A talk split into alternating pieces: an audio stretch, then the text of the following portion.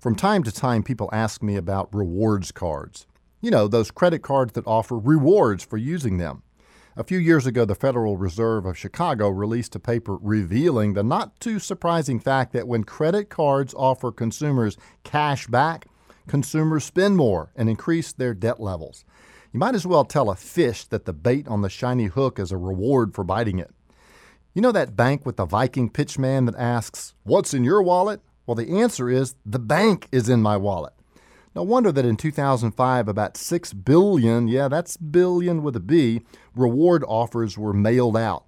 That's about 50 for every American household. And based on the mail that I get, that sounds about right. America is staggering along with massive amounts of debt, unfunded future liabilities, and really no clear plan in sight.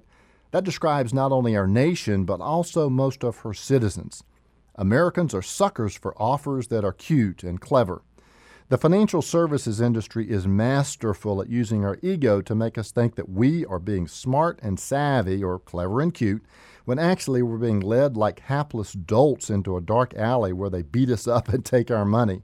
And then we come back for more next month. There's not a person who comes to me for debt counseling that doesn't have a wallet full of these reward cards. Often they've been transferring balances from one card to another, thinking that they were beating the system by find, finding some new low introductory teaser rate. These folks are usually maxed out, stressed out, and worn out. Some reward. How about we drop the clever and cute approach and we go with clear, customized coaching? First, the financial plan that you need needs to be clear. That means that you start with an honest assessment of where you are where you want to be and what actions you've got to take in order to get there. Second, your financial plan must be customized. You can buy financial planning software off the rack, it just won't fit very well.